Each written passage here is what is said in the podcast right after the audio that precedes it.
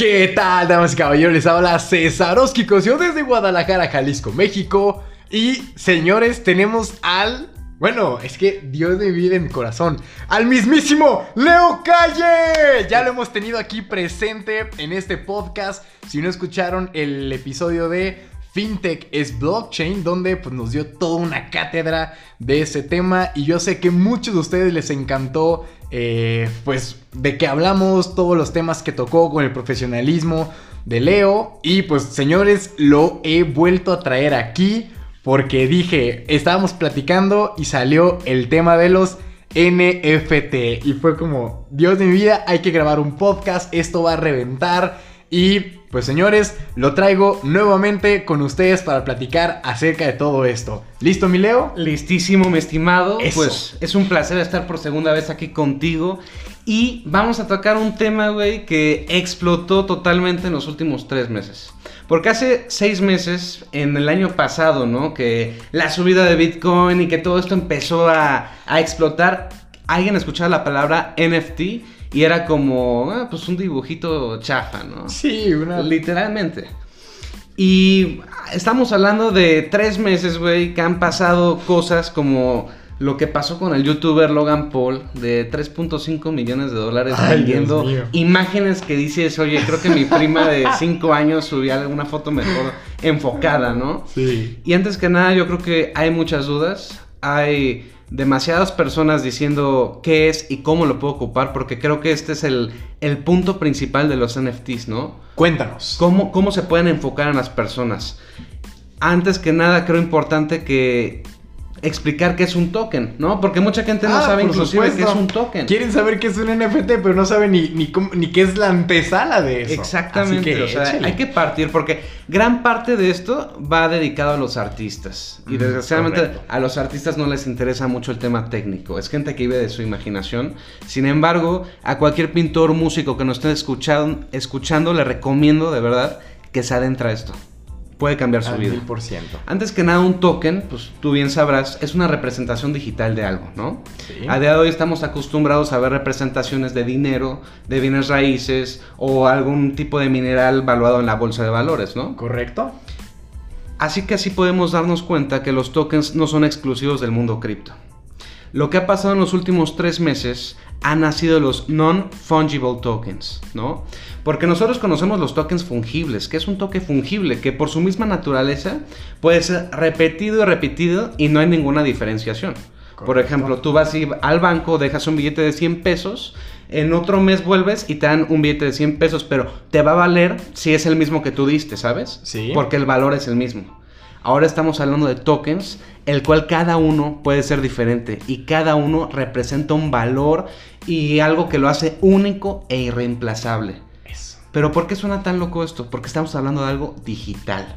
Y la gente dice, a ver, ¿cómo va a haber algún día un cripto o, una, o un token, o sea, digital, que nunca lo vas a ver, que se diferencie uno con el otro, ¿no?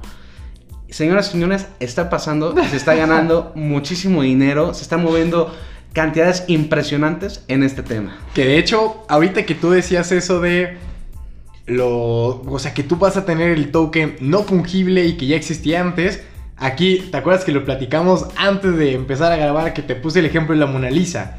Que hay personas que dicen sí, pero por ejemplo, yo, o sea, ese token, yo sé que cualquier persona puede tener una captura o algo especial, pero realmente lo que lo vuelve único y por eso que ha habido millones de dólares metidos en ese sector, es simplemente el derecho de propiedad. Que tú te vuelves, digamos, el propietario como tal de esa pieza, de, ese, de esa imagen, de, de lo que tú quieras, de ese coleccionable. Porque tú dirás, bueno, pero ¿de qué me sirve tener un coleccionable de una imagen que no sé, compré en 5 mil dólares? Cuando yo la busco en internet, la veo y le tomo screenshot y digo que es mía. Cualquiera puede hacer eso. Tú puedes ir al, al Louvre en Francia con el cuadro de la Mona Lisa, tú ves que ahí está la Mona Lisa física, o sea, real. Sí, claro. Agarras tu celular, tomas una foto y entonces tú ya tienes una foto de la Mona Lisa. Pero eso no hace que la Mona Lisa sea tuya. Sí, por supuesto. Y no le da para nada el valor. O sea, porque mucha gente cuando es digital siempre me dice, ¿no? De que, oye, pero esta imagen, ¿no? De un CryptoPunk, ¿no? Que es una imagen pixeleada de un monito con un estilo punk. Es más, no sé si tú te acuerdas, güey. ¿Desde hace cuánto tienes Facebook? Uy, como desde el 2010. Ah, entonces igual y sí, o no sé si solo fue mi generación de mi escuela y demás, porque yo lo veía con muchos amigos míos, que hubo una temporada que estaban poniendo las fotos de Facebook como los Black Eyed Peas. Sí, güey, los bonitos pixelados de los Black Eyed Peas. no mames, eso es como un CryptoPunk, por si se imaginan. ¿Qué es eso? Hazte cuenta como eso. literalmente. Pregunta, ¿tú pusiste esa foto? Afortunadamente no. no, pero. Pero sí, o sea, y mucha gente dice eso, o sea, de que la Mona Lisa, de que. No sé, la ves en el Louvre tiene los trazos de Da Vinci, tiene su esencia, sus huellas, todo. Eso es lo que lo hace único, ¿no? Correcto. Sin embargo, pues no sé, en Canvas Lab puedes comprar obras clásicas y las, y las cuelgas en tu cuarto, ¿no? Pero evidentemente no tienes ahí la Mona Lisa. Esto pasa exactamente igual con estos tipos de tokens no fungibles. Porque si bien para los que no están adentrados al ecosistema blockchain, es parte de la premisa, porque tú no estás comprando aquí una obra de arte, tú no estás comprando como tal de que la pinturita, pues por supuesto que no, o sea, tú la puedes copiar y pegar, la puedes descargar y es exactamente lo mismo. ¿Qué es lo que le da el valor digitalmente hablando? El registro. El registro es lo que tú estás comprando, lo que le va a dar ese valor o esa diferenciación única al token que tú estás adquiriendo. Sí, como la carta cuando tú vas, no sé, a comprar X cosa que te dice, tú eres eh, el que ejerce el derecho de esta pintura, de esta propiedad, o sea, que tú eres el dueño firmado por una notaría y todo eso. Exactamente.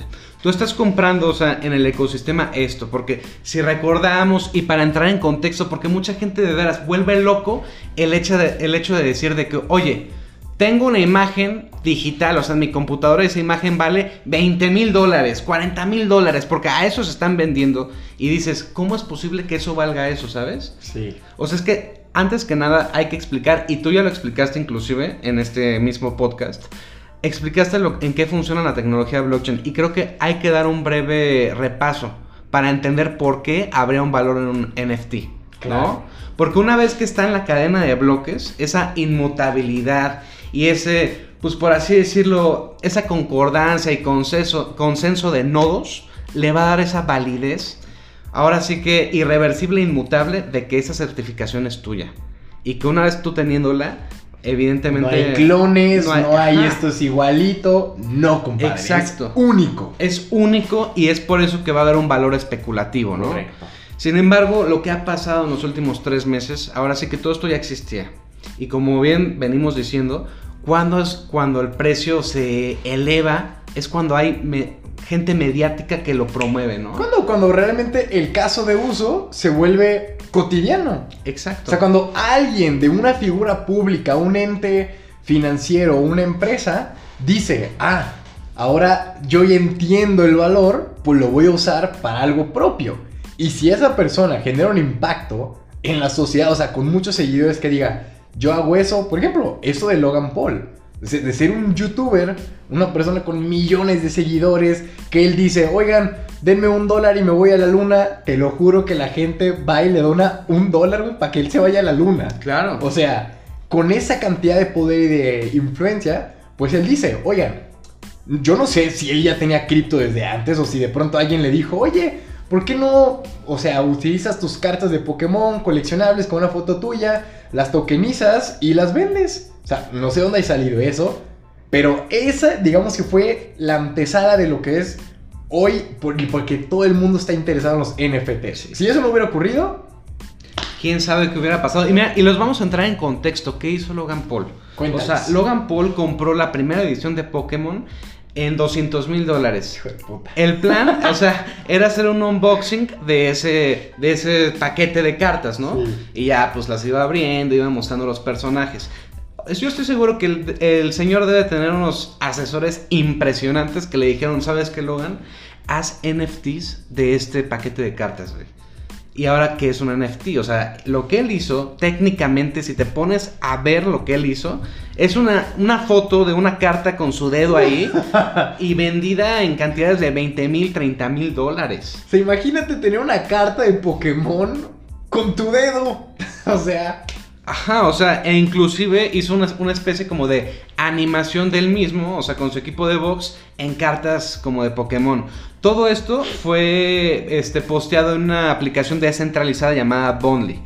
El anuncio fue como el 4 de febrero y bueno, al final el señor ganó 3.5 millones de dólares en puros NFTs y sin contar lo que habrá ganado en YouTube, ¿no? Claro. O sea, a lo que voy es de que este tema de hacer una especie como de subasta y numeraciones de, de, ese mismo token, va a haber una apertura impresionante tanto para youtubers, influencers, pero sobre todo para artistas. Exacto. O sea, porque, y no, y no solamente artistas, porque no crean que solamente son imágenes, hay que ver qué está pasando y qué están haciendo otras personas.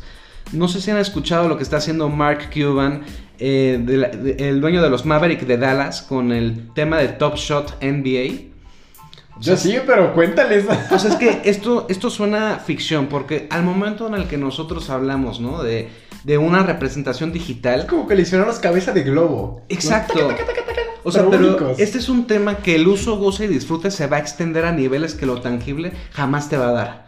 Y en este mismo momento de Top Shot estamos hablando de momentos. Aunque suene loco, momentos. Ser dueño de un momento. Porque lo que ellos hacen es vender momentos de básquetbol, no sé, una canasta, una jugada, una celebración o una pelea. Ellos lo postean porque ellos tienen obviamente los derechos de transmisión, Claro. ¿no? Y las personas que agarran esos packs van teniendo esos momentos y ya después ellos los pueden este, vender porque evidentemente es una, como, y lo volvemos a decir, es un token registrado y ese registro le da esa certificación de que es auténtico. Tuyo. Totalmente tuyo, ¿no? Estamos hablando de ese nivel de uso, goce y disfrute de, pues ahora sí que de, una propiedad. Que ojo, ahorita puede sonar, la verdad así, disculpen el francés medio pendejo, decir, ¿cómo vas a guardar tú un, un token de 30 mil dólares de tal jugador brincando, metiendo una canasta, pero con una pose buena? O sea, ahorita estamos ante el inicio de algo que próximamente pudiera ser algo mucho más, ¿cómo decirlo? Profesional, con mucho mayor sentido, o sea, que tenga que ver con la propia tokenización de X cosa, porque ahorita sí lo estamos viendo en, por ejemplo, una carta con un dedo, güey, que se vendan casi en total 3.5 millones. O sea, tú ahorita dices, irreal, ¿quién carajos va a comprar eso? Pero más adelante tú dices, con artistas, que no podrán hacer los artistas con pinturas, con obras, con esculturas, que realmente sí tú digas, ah, wow, esto realmente yo creo que sí tiene un valor muy fuerte tanto en físico como en, en token. Entonces, digo, ahorita yo creo que es como en un inicio Bitcoin, ¿no? Que Bitcoin las únicas formas de envío eran con papeles QR y sí. no tenía absolutamente nada. Nunca te imaginarías que Tesla diría, ah, compren... Cómprame un coche con, con una... Con ajá. Bitcoin, güey. Sí. Y lo vamos a usar como custodio.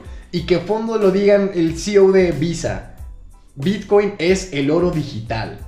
Que fondos de inversión muy grandes destinen un cierto porcentaje a cripto a, a Bitcoin, no a criptomonedas, a, A Bitcoin, Bitcoin, sí, exclusivamente. claro. Que las personas se estén dando cuenta del poder de eliminar los intermediarios. O sea, te digo que en un principio lo usaban nomás como para compas, comprar cosas así chiquitas. Y tú dices, no, no te puedes ni imaginar. O sea, yo ahorita, la verdad es que, o sea, tengo- estoy cegado ante lo que pudiera pasar de forma más profesional y en unos 3, 4 años con el tema de los NFTs. O, o no sé, tú, ¿qué Pues mira, puedes ver? y justamente, o sea, ahorita que tocaste el tema de Bitcoin y vamos a hablar también de los NFTs en ese sentido, el artículo 30 de la ley FinTech contempla a los activos virtuales como un medio de pago, ¿no? Ajá. Sin embargo, pues digo, es evidente que si tú vas a un Starbucks y le dices, oye, solamente traigo Bitcoin, pues no te lo van a recibir, porque ellos no ¿Traes reciben qué? eso.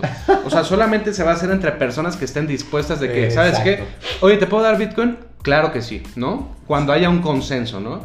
Y aquí el tema es que la gente adopte el tema como un activo digital. O sea, porque la gente, y, y, falta que la ley también lo vea desde ese punto, porque no hay un tema como que te digan propiedad digital. De hecho, un citral ya tiene un tema que en lugar de hacerse llamar este, propiedad, ahora es un tema de manejo virtual.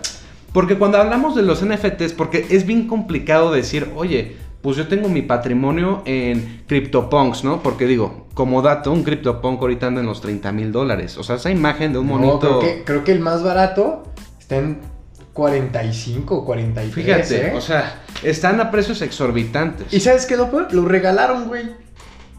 Fíjate. O sea, no ahorita. Pero cuando salieron los CryptoPunks en. La verdad no me crean la fecha, creo que 2018 o 17, una cosa por ahí. Hicieron los 10 mil y los regalaron, güey. O sea, nomás dijeron, pongan sus address aquí y los vamos a sortear. Ah, sí. Gente que puso su llave privada y les llegaron. No, pero era cuando no valían nada. Exacto, o sea, es, es, a lo que te digo. O sea, tú de pronto a ti te llega una imagen de un pixel, o sea, de un güey pixeleado, Y con el registro, o sea. Y con el registro, pero es, como tener Bitcoin en el 2011, o sea, ¿en qué momento te ibas a imaginar que de centavos a 50 mil dólares? ¿En qué momento te ibas a imaginar que una fotito que te llegó una clave privada que tú no sabes ni qué carajos hacer con él, no se venden exchangers, no, no haces nada, de pronto te ofrecen 45 mil dólares por esa foto. Totalmente. O sea, y la gente, o sea, ahorita en lo que acabas de decir, estoy seguro que muchos a estar diciendo, pero ¿cómo? ¿Cómo que mi llave privada eh? o qué es llave pública? Es que hay que explicar esto, o sea, porque en realidad hay gente que puede tener un patrimonio en su llave privada de más de, millón, de millones de dólares. Sí, por supuesto. O sea, y en esa llave, llave privada, tú vas a guardar un contenido patrimonial digital. Puede ser en criptos, puede ser aquí en, este tema de obras de artes, de imágenes o momentos deportivos, ¿no? Aquí el tema y lo complejo es, ok, pero ¿cómo vamos a, poner como propiedad algo que pues ni siquiera puedo tocar o, o algo que ni siquiera, o sea, porque hablamos como una especie de posesión. Mm, porque ahora sí que el que tiene la propiedad, ¿quién es? El que maneja esa llave privada. Exacto. Es como decir que si tú, si César Oski tiene su llave privada que vale un millón de dólares con lo que tiene, pero la dejas de tener, aunque era tuya, va a dejar de ser tuya porque otra persona lo va a manejar.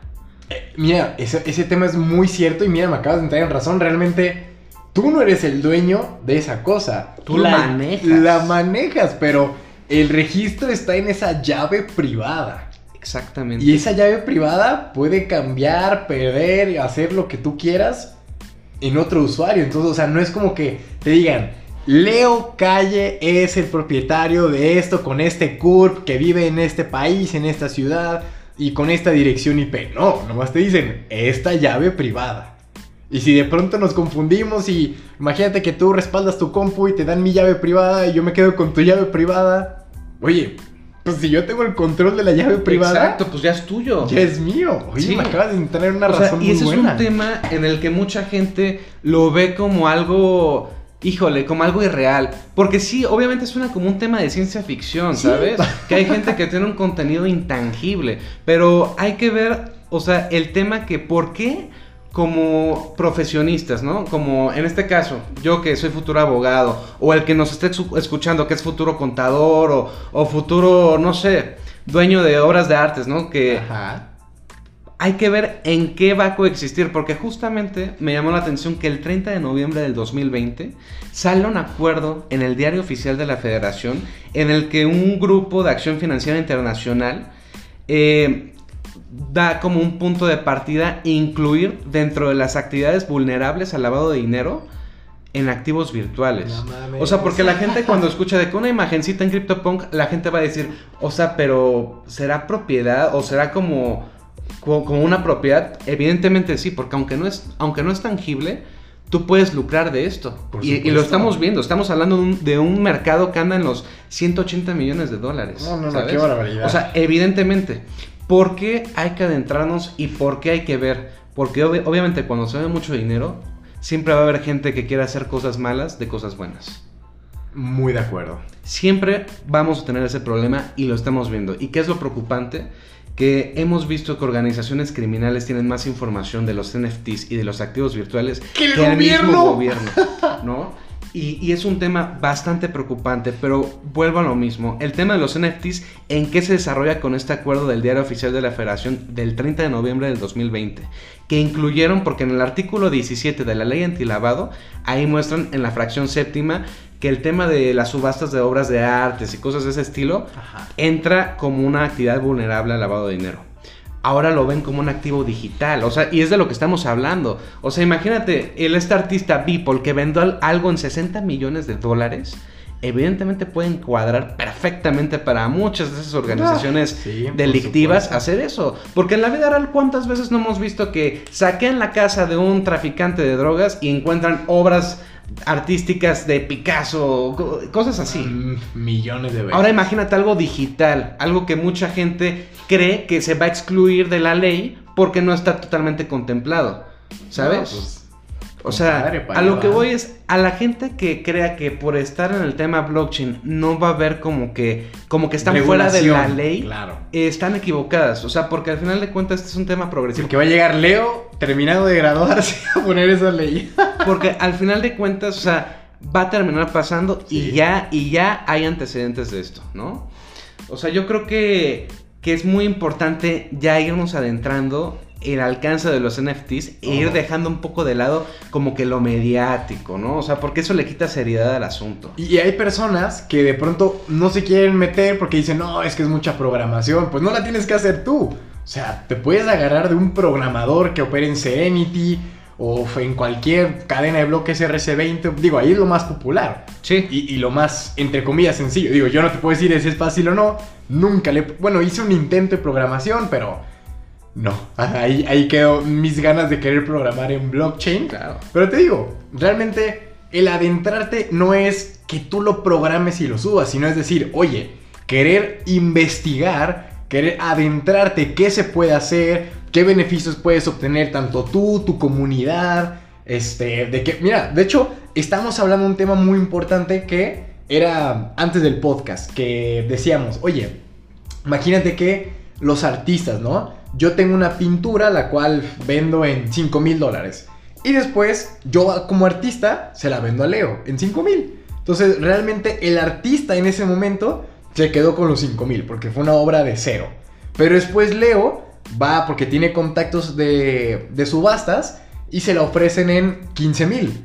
Entonces ahí Leo, él ya recupera sus 5 mil y se queda con 10 mil. Y luego la otra persona se le empieza a vender, a vender, a vender. Se pasa a 15 manos y yo como artista me quedé con los 5 mil cuando esa obra ya la andan vendiendo en... En 100 mil dólares. En 100 mil dólares. Entonces, es más, ¿tú, tú te acuerdas de ese tema, ¿no? De lo que estamos platicando. Perfectamente. y, y, justamente porque bueno. tú pintor, tú músico, lo que sea que seas dedicado al arte, esto es una gran apertura porque digo, estamos conscientes de lo complicado, ¿no? Que es monetizar dentro del arte, ¿no? tan centralizado que es el tema de hablar de que, de que la propiedad digital es una expansión al uso, gozo y disfrute de nuestras cosas es algo muy, muy literal. Porque si bien hay que recordar que estos NFTs son, pues por así decirlo, son contratos inteligentes, ¿no? Son contratos inteligentes que tú como artista vas a tener que estipular que cada venta tú te vas a quedar con un cierto porcentaje de esa Eso, venta. Atención, señores. Y por ejemplo, y justamente, y vamos a dar el ejemplo de excelencia, Vincent Van Gogh. El hombre murió sin ser famoso, ¿no? A día de hoy no tengo idea cuánto se evalúa un cuadro del hombre, pero estoy seguro que no es nada barato. O sea, y justamente imagínate que tú como artista que vas comenzando, ¿no? A lo mejor hoy vendes tu cuadro en 500 pesos pero poco a poco te vas haciendo de renombre. Y ese cuadro de 500 pesos, que es el primer cuadro tuyo, evidentemente va a tener una plusvalía impresionante. Y seguir teniendo contacto y seguir teniendo ingreso de tu arte, creo que es algo que la realidad está superando la ficción y está siendo una total realidad. Como si tuvieras acciones y te pagaran dividendos de una empresa. Literalmente. Tal cual. Así, así tal cual, ¿no? Un porcentaje de tu obra cada quizás una transacción. Y fíjate que estaba hablando con un compañero de la carrera que él pues se dedica a la propiedad industrial, ¿no? Y, y este tema de los NFTs, digo, si, si nos vamos a entusiasmar, ¿por qué no lo hacemos ahorita, no? Justamente el tema de las recetas de cocina, ¿no? que no pueden ser este, dadas como un modelo de utilidad ante la ley. Pero pues digo, que alguien diga, ¿sabes la receta de la abuela, güey. Ajá, o sea, casi, casi, ¿no? Que hago un NFT de tal receta y esta es la certificación, ¿no? O sea, y. Eso está loquísimo. Exacto, o sea, es que es una locura, ¿no? Y el hecho de que alguien diga, ¿sabes qué? Tal cadena, ¿no? Supongamos Chipotle, que es la de los burritos y los tacos en Estados Unidos. Que mi abuela es una morisqueta pasada de lanza, allá en Uruapan, Michoacán, saludos. Eh, hagan una morisqueta pasada de lanza y que solamente sea única en Morelia, ¿no? Tú hagas un NFT de esto y una cadena diga, ¿sabes qué? Eh, te vamos a comprar la receta original del lugar donde es la morisqueta y a nivel mundial vamos a tener una certificación de que nosotros manejamos la receta auténtica de este platillo. O sea, es un, es un tema de especulación también. Sí, por supuesto. O sea, digo, termina siendo como el libro de, de, orden de una franquicia, en la cual te dicen, tú tienes que seguir los pasos al pie de la letra. Pero bueno, tú entregando eso y siendo el franquiciatario, pues puedes evitar algunos pasos. ¿sí? Y de alguna forma tener tokenizada, hablando de esa receta, oye, tú sabes que esa receta escrita por esa persona que fue la que es como tener tú el token de la receta de... Es más, imagínate de la Coca-Cola. Que la fórmula secreta la pongan en un NFT, güey, y la vendan. Esa cosa, ¿tú crees que no se vendería? No, hombre. No vas por decir, ah, el secreto es echarle un cuarto de azúcar y, y un poco de raid. Literalmente. O sea, estamos hablando de algo que muy probablemente encima de que creo que va a proteger a las personas, porque muchas veces creo yo que, que hay gente que ha sido víctima de ciertos fraudes por, por mismo que no hay un acceso tan eficiente a la justicia, ¿no? O a, cierta información académica, ¿no? Y el hecho de todo hacerlo al alcance de todos, o sea, supongamos, ¿no? De que cuántas veces no ha pasado que una marca que alguien hace las tortas Muñoz, ¿no? y que, no, hombre, que han pegado muchísimo, pero es gente que no conoce de que, oye, pues tengo que registrar la marca para proteger mi nombre. Porque, porque vender una marca es algo intangible. O sea, tú vendes de que tortas Muñoz, ah, son buenas tortas. Y vas a un lugar y ves, como son tortas Muñoz, vas a ir ahí. ¿no? ¿Y cuántas veces no ha pasado que alguien más buzo ve, oye, no registró su marca, yo la registro, la expando y le quito el nombre a este cuate, ¿no? Ahora imagínense el tema que un día una persona diga, ¿sabes qué? Antes de ir al, INPI, lo voy a registrar en un NFT y esta es la única prueba palpable que nadie me va a poder decir que no lo hice yo antes. ¿Ubicas? Sí. O sea, es un alcance, creo yo, que va a cambiar la manera de, ¿eh? ver, de, ver, las cosas, ¿no? Y todo está aplicada de una neutralidad tecnológica que, que como país creo yo que tenemos que estar comprometidos a llegar a esto. Porque creo yo que esto va a cambiar la vida de las personas que están excluidas tanto del tema financiero como del tema de servicios de lo que tú gustes. Hombre, pero antes de que el país se ponga en, o sea, en, forma con esto, la misma sociedad es la que lo tiene que entender. Exacto, sí. Antes de que, eh, sí, porque digo, a día de hoy, si yo tengo eh, mi taquería y de la nada me meto a, a ver los NFTs y veo que alguien subió un NFT de mi taquería y voy a un autor y le digo, oye, alguien me quiere robar, ellos me van a decir, pues, ¿qué es un NFT? O sea, te, tenemos ya que hacerlo una realidad. Y, hay que verlo también desde otro punto, ¿no? El día que alguien te quiera robar, no sé, un cuadro, una obra artística y un, un listillo que diga, ¿sabes qué? Lo voy a subir un NFT y lo voy a vender carísimo. Al final de cuentas, digo, sabemos que el tema de la blockchain y de un hash es algo inmutable que es muy complicado quitarlo. Transparente Totalmente transparente. Esa misma va a ser una prueba palpable y totalmente confiable de que esa persona cometió un acto ilícito. O sea, y es ahí donde vamos, que este entorno, esta tecnología funciona con una ética y una moral, pues al final de cuentas no es optativo, es un, es un incentivo. Para seguir la cadena, esto tiene que cuadrar, ¿no? Lo que diga este bloque lo tiene que decir el, otro, Y, vámonos, y vámonos, y vámonos. Ahora sí que es un tema moral como incentivo. Aquí ya no va a haber tema de que, ay, no, que este, a ver si se está hablando el corazón. No, no, no. Aquí o es así o es así.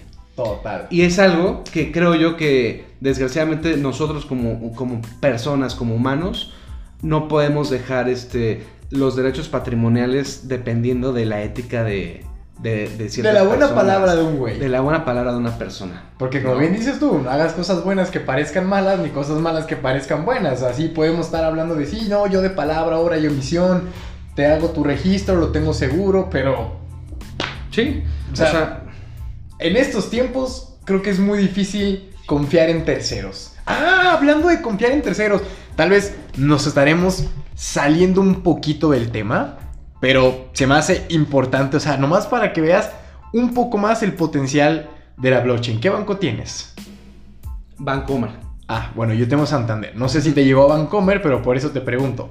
A mí el día lunes me llegó un correo electrónico, el cual pues, yo no abro, son esos de promocionales, pero el encabezado estaba interesante. Decía, tienes 24 horas para confirmar estos cambios. Y yo, ah, cabrón, ha de ser un correo de phishing de datos, una cosa así, ¿no? Me metí y dije, no, si es de Santander, Santander. Y lo que decía es, a partir del miércoles 24 eh, a esta hora, la, la aplicación se va a actualizar y, digo, inmediatamente en cuanto tú la actualices, no es decir acepto los términos, o sea, ya, se actualiza y se acepta.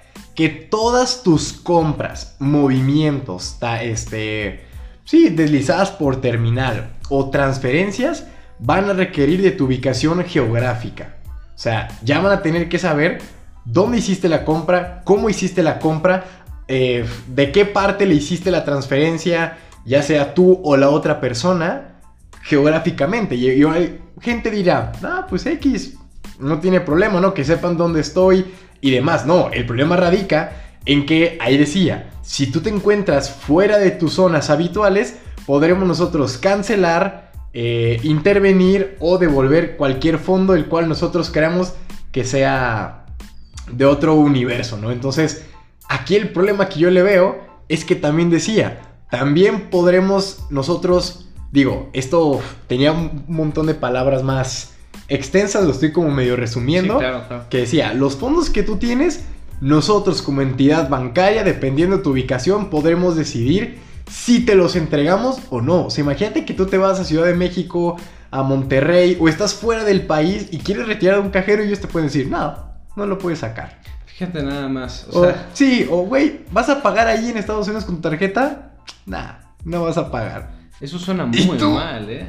¿Qué? Por eso se me hizo, o sea, un abuso en la privacidad de tus datos, de dónde tú estás, y un control, o sea, de tu dinero al 100%. Oye, que los bancos van a proteger. Oye, de esa forma no te quieren proteger, ¿eh? Ellos más bien se están protegiendo de seguir teniendo liquidez. Yo me enteré de eso y dije, vámonos, compadre. ¡Fum! Saqué el dinero que tenía allí, lo puse en una stablecoin, ahí en, una wallet, en un exchanger, que digo, sigue siendo el mismo dinero. Sí, claro. Ah, digo, para los que no sepan que es una stablecoin, digo, sabemos que son volátiles las criptos. Hay tipos de monedas que están respaldadas, ya están en contratos, en bienes, eh, bienes materiales, bienes raíces, oro, minería, lo que tú gustes, ¿no? Y son monedas que no van a cambiar el precio, o sea, que hay una estabilidad. Es fijo, exactamente. Es fijo, exactamente. O sea, meto 10 pesos y mañana tengo 10 pesos. Exacto. Oye, que Bitcoin se fue a 100 mil, tienes 10 pesos. Que Bitcoin se fue a 4 mil, tú tienes 10 pesos. Exactamente. No cambia. Sí, sí, sí. Entonces dije, mira, mejor me quedo con eso, utilizo la tarjetita de Tauros.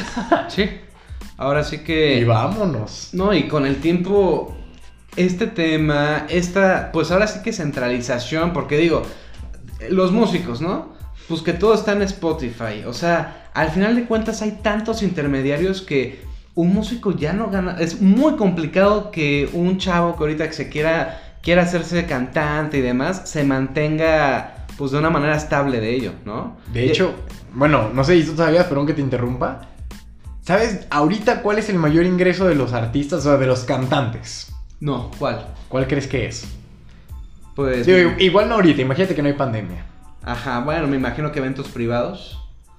Bueno, no privados, sino conciertos. Conciertos, vaya. En los conciertos es donde ellos sacan, o sea, del 100% de ganancias que ellos tienen, los conciertos le meten el 75%. Sí, estamos hablando que ya las regalías ya no están dando. No, ni re... Ah, es más, y peor te la pongo. Si él solo es... Eh, ay, ¿cómo, ¿cómo, se le llama? A la intérprete. Si el artista solo es un intérprete de esa canción. Sí, peor tantito. No, hermano, si te tocaba menos, ahora te toca ni siquiera un cuarto. El que se lleva todo, pues termina siendo. Primero, el, el autor. O sea, el que escribió la canción. Segundo, los arreglistas. Los que hicieron que la trompetita, que la batería. Después, la disquera. Después de la disquera, la plataforma en la que se distribuye, ¿no? Que hace, normalmente son gratis, entonces ellos cobran por la mensualidad del servicio premium, que ahí sacan. Y finalmente, le llega el intérprete. Así es, ¿verdad? Y, y, tipo, y justamente, y regresamos a los NFTs, ¿no? Hemos visto ya cantantes muy famosos que están sucumbiendo a esto. Sí. Ni más ni menos que Steve Aoki. No mames. Sí, Steve Aoki sacó un NFT y llegó a los 3 millones. Digo, en este caso, ¿por qué? Porque es Steve Aoki, ¿no? Bueno, claro. Claro, o sea, pero digo. Wow, eso no sabía. Kings eh. of Leon, los de Sex on Fire, Ah, sí. ellos también ya hicieron sus NFTs, ¿no? Estamos hablando que tú como cantante, imagínate que eres un Bob Dylan cuando tenía 17 años, ¿no? Bob Dylan en la era digital. Y que diga, ¿sabes qué? Voy a sacar un NFT de mi primera rolita, ¿no? Ya la pone, la vende, no sé, en 5 dólares. Y se hace Bob Dylan y que esté certificada la primera rolita que tenga y que él, si hubiera sido inteligente, esperemos que sí, haya estipulado que de cada vez que se vende su NFT, él iba a obtener una regalía. ¿Se imaginan? Comprar el momento o la primera canción. en Tú lo has vivo dicho, comprar de- el momento. Exacto, güey. o sea, estamos hablando de un win-win para todos, ¿no? Exacto. Y por, in- inclusive digo para todos porque es como para los para ser dueño de algo que no puedes tocar, que, que te da ciertas sensaciones que un bien tangible no te puede dar. Es algo que, y vuelvo a lo mismo, la realidad está sobrepasando la ficción de una manera impresionante. Qué locura. A güey. todas las personas que, que ten- digo, nosotros que convivimos con nuestros papás, todo eso, yo creo que los tenemos que adecuar sí o sí a esto. O sea, porque de verdad, se imaginan, si para nosotros, o sea, como generación Z, esto suena loco, imagínate No, para, para ellos persona, o sea, es que sí, o sea, es algo que hasta Están viendo los miedo. Futurama y. Sí. ¿Qué? O sea, e- es una locura, pero señoras y señores, está pasando y va a pasar y esto no se va a detener, ¿no? Totalmente de acuerdo. Ahora sí que dentro de lo que tú hagas, ¿eh? O sea, porque al final de cuentas volvemos a lo mismo. Todo lo que, como diría este, los hermanos Tapscott, ¿no? Digo, este, Don y Alex Tapscott, padre e hijo, perdón. Sí. Eh, todo lo que vemos a día de hoy va a ser blockchain. O sea, al final de cuentas todo va a estar ahí.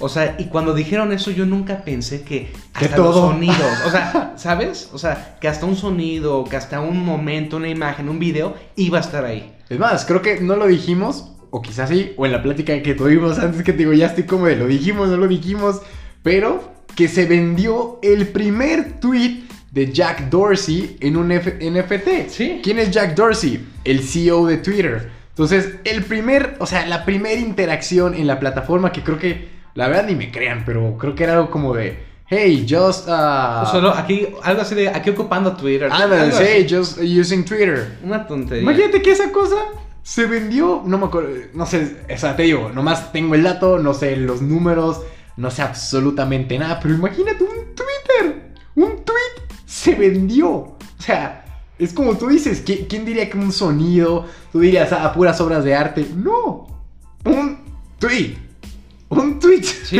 o sea, un tweet, literalmente. Y esto, o sea, se va, se va a seguir desarrollando y a día de hoy a lo mejor y no tenemos un alcance de saber a qué a- en qué más nos van a sorprender. lo que yo te decía, que ahorita, o sea, se me hace hasta impensable qué podría pasar. Totalmente, porque, y volvemos a lo mismo. Podemos decir, este güey, mundo esto es y esto, así como ahorita, O sea, hablando de tanta sí. emoción, pero en cinco años, quizás, no mames, ¿por qué no pensamos en eso, güey? ¿Cómo no se nos ocurrió que esto iba a llegar por aquí? Claro. O que el camino se iba a voltar por ese lado, nunca vimos, o sea, es que esto es lo bonito de blockchain, que avanza tan rápido y con nuevas mejoras, o sea, no es nomás un sistema operativo de Apple que se actualiza cada año y nomás le agregan, ay, mira, ahora tienes una nueva barrita aquí arriba de batería. No, o sea, realmente hay avances monstruosos. O sea, mira, yo te digo, uno intenta ponerse al día de las noticias cripto, pero cuando tú entiendes esa noticia, ya hay otras tres nuevas. Sí, ¿Y o resultó que no funcionó. Sí, o, sí, exacto, o sea, como- híjole, y ya le ibas agarrando cariño Sí. a una cosa y dices, puta. Y, a- y hablemos de otro proyecto, porque mira, lo hemos visto, ¿no? En chistes, en memes, ¿no? De que a nuestra generación, y como lo veníamos diciendo, a nuestra generación no le tocó la posibilidad de comprar bienes inmuebles. Eso. Pero ¿qué nos tocaron? Nos tocaron los NFTs. ¿Y de qué estamos hablando?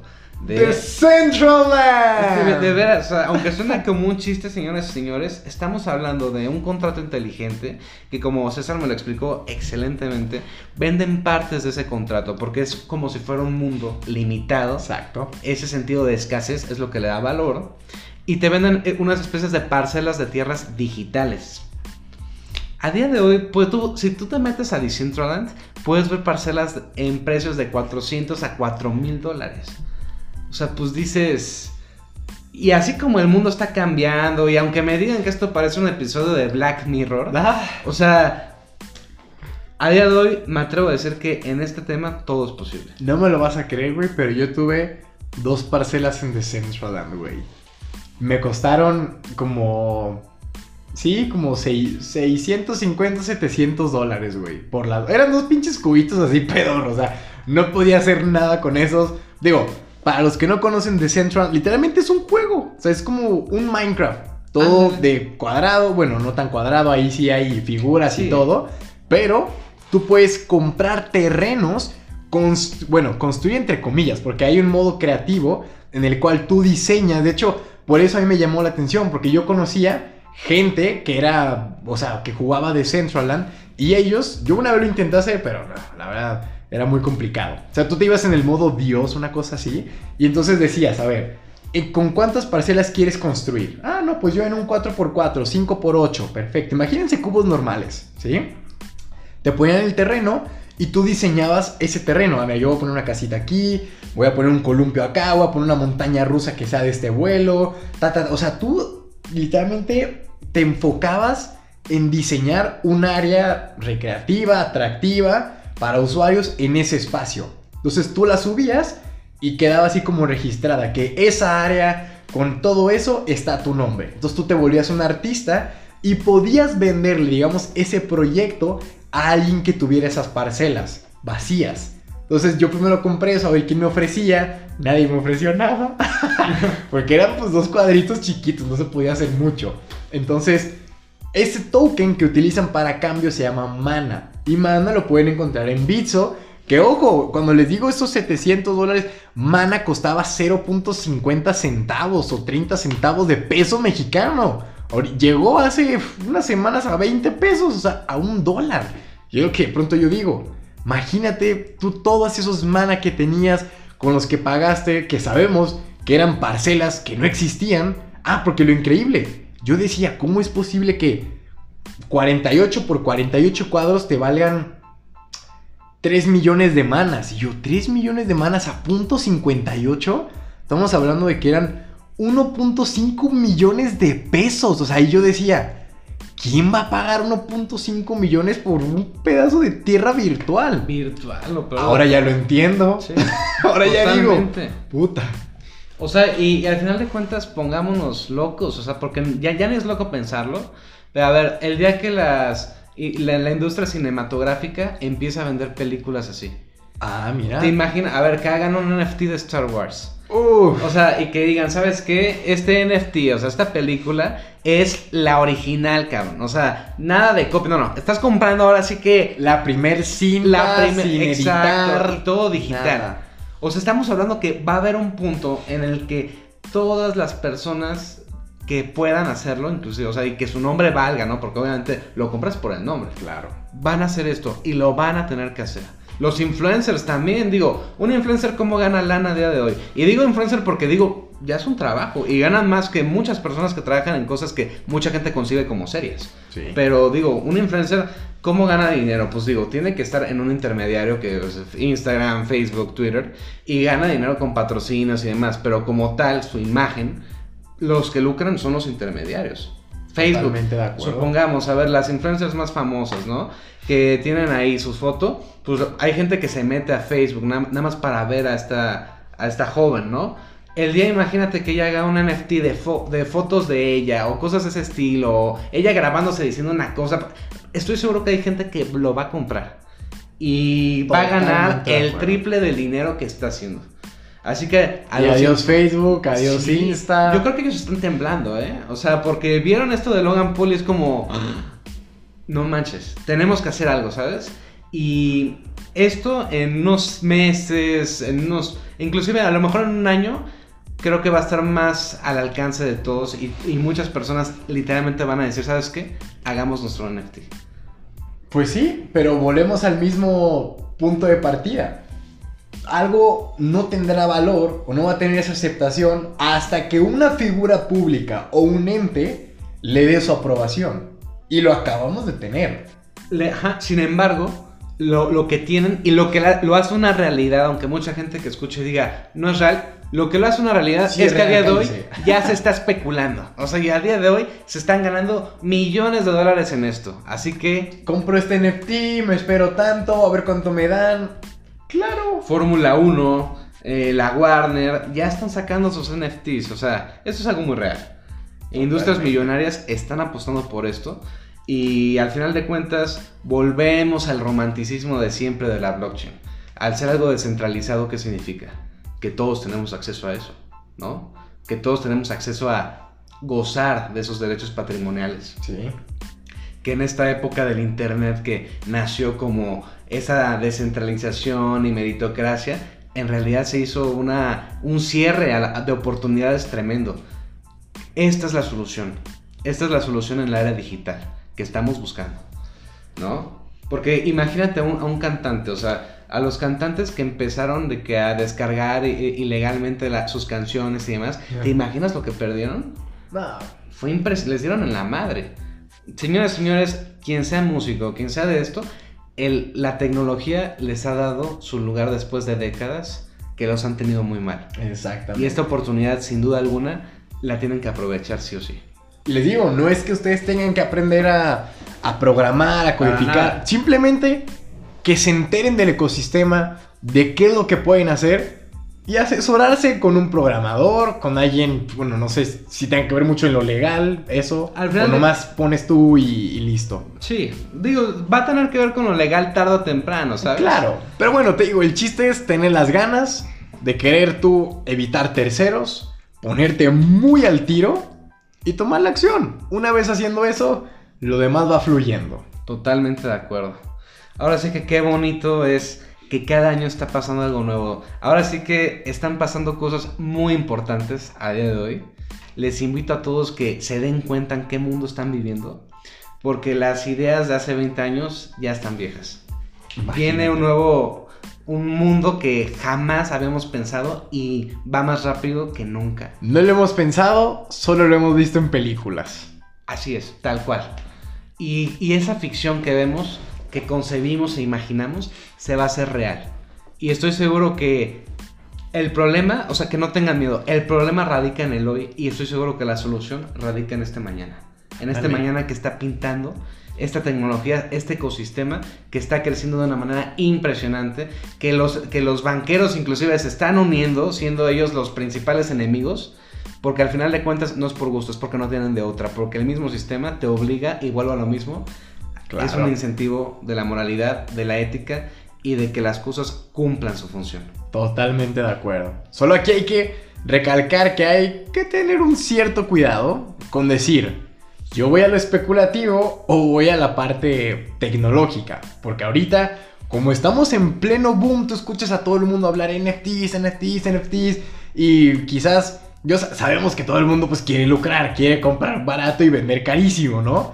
Pero también cuando tú ves que hay mucho ruido, hay que navegar como con cierta cautela, ¿no? Porque a veces... Claro, hay mucho humo. Sí, por supuesto. Hay muchísimo humo. sí. Oye, si tú vienes aquí por la tecnología, a ti te vale madres en qué precio entres con un token o desarrollar un proyecto, va a funcionar, porque para allá va la cosa.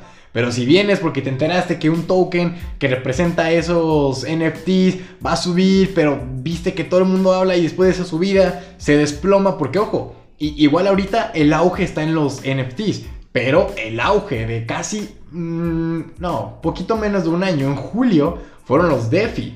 Sí, Las sí. finanzas descentralizadas. Y ahorita, ¿quién te habla de DeFi? Nadie habla de esto. sí. Nadie. O sea, las DeFi siguen y hay nuevos proyectos. Que te digo, los que se quedan ahí han aprovechado de farming. De hecho, creo que les dije en un podcast pasado que íbamos a hablar sobre cómo hacer farming, cómo entrar a los pools de, de compound y cómo empezar a hacer todo ese harvest dentro de los decks de las finanzas descentralizadas. Pero, te digo, ahorita Sí. Ya, ya perdieron como que ese. ¡Ah! Ese pum. Entonces, ojo, en estos momentos que todo el mundo está hablando de NFTs, sí, hay que involucrarse, hay que entender. Hay que tener, yo siempre he dicho, tener y luego entender, pero tampoco quieras tener muchísimo ahorita que estamos así como en el güey, Claro, en el NFTs, boom, NFTs, sí, y después hype. se te va para la, Sí. al carajo. Y, ajá, y esto aplica en todo el... Bueno, en todo en la vida, ¿eh? O Correcto. sea, en lo que tú apuestes, ¿no? En una cripto y lo demás, léete el white paper. O sea, entiende el proyecto que te guste y que creas que está atacando una solución. Y como dice César, o sea, aunque no valga mucho, tú estás apostando por la tecnología, no apuestas por el precio. Exactamente. Ya vieron lo que pasó en Reddit, ya vieron lo que... O sea, Bueno, oye, aunque me creerás. Mira, a ver, a ver, déjame ver si me... Tengo aquí de volada. Chécate esto. Yo dije, ya se va a desplomar. Y me topé con la noticia de que subió otra vez a 250 y anda en 183. GameStop. digo, pero al final de cuentas sabemos que De es algo 400 falso, se fue a sea, 80. No, no, Sí. por supuesto. Mira, mira la gráfica. Mira Sí, o sea, es una eso. locura. O lo que pasó con Dogecoin, porque digo, esto También. es algo muy mediático. Alguien como Elon Musk puede manipular fuertemente el mercado de una cripto. Por supuesto que sí. o sea, Totalmente. Entonces, por eso siempre lo he dicho, es bueno entender, es bueno montarse en tendencias, pero casi siempre se me hace mejor entender el proyecto y si tú estás convencido del valor que tiene y el potencial, ahí te vas a quedar independientemente si subió un 200% y bajó un 70%. Tú entiendes ese proyecto como las personas que entendieron Bitcoin hace algunos años, como las personas que quizás entendieron Mana. Digo, Sí. yo te puedo decir que no lo entendí. O sea, si no, yo no hubiera vendido eso, me hubiera quedado con tokens de esos, pero... Y si Ah, lo hubiera, yo... nadie estaría aquí, ¿verdad? Exacto, claro. Entonces, pues sí, es Y de hecho yo le platicaba, hubo un token que bueno, ese sí no lo vamos a mencionar porque sé que ahorita con este, estos booms puede ser muy peligroso dar nombre de una monedita. Pero bueno, la que te platiqué, que Sí. agarré en 0.0030 porque dije, este proyecto sin duda está muy bueno. Aquí se almacenan muchos NFTs, trabaja con Warner, con DC, o sea, con muchas marcas reconocidas. Dije, vamos. Y resulta que a los 5 días de haberla comprado, me hace un 200% y yo, ¿qué? Sí, sí. Así de rápido cambia, o sea, es, es impresionante. Claro, duda alguna. por supuesto. Entonces, mi querido Leo, No, pues un placer. Son los capítulos orgánicos presenciales que hacemos en este podcast. Y bueno, pues estoy muy contento de haber platicado aquí contigo.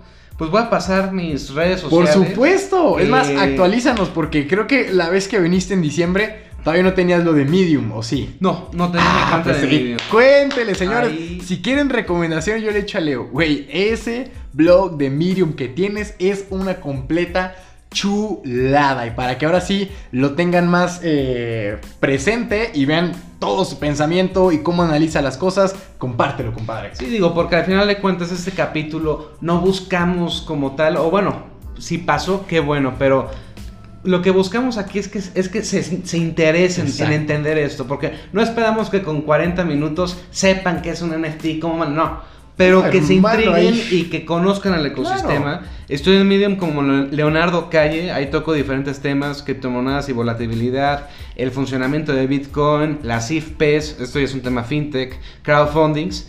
Y los invito a adentrarse, ahí si me quieren dar un follow, pues Síganlo, denle gracias. muchos aplausos. Ah, sería excelente. Y pues mi cuenta de Twitter, que ahí igual está el link en Medium, es Leo Calle G99. Igual, de todas formas, le voy a decir a Leo que me pase los links de eso para ponerlos en la descripción de este podcast, lo tengan más en contacto. ¿Y sabes qué estaría bueno? De pronto planear, no sé, esto lo, lo iremos viendo, pero cada cierto tiempo hacer una cápsula de este tipo de cosas, güey. Sí. Porque nos desenvolvemos bastante bien, son temas de valor, güey. No sé, ¿qué dice la gente, el público? Yo sé que sí. Entonces, pues vamos platicando eso. Yo, yo estoy casi seguro que les va a gustar hacer cada cierto tiempo una capsulita con un tema así del momento de interés. Pum, pa' meterle. Porque van a venir más momentos. Exactamente. Eso es algo seguro y creo que el que nos está escuchando escuchaba el tema de las ICOs hace dos años. Todo.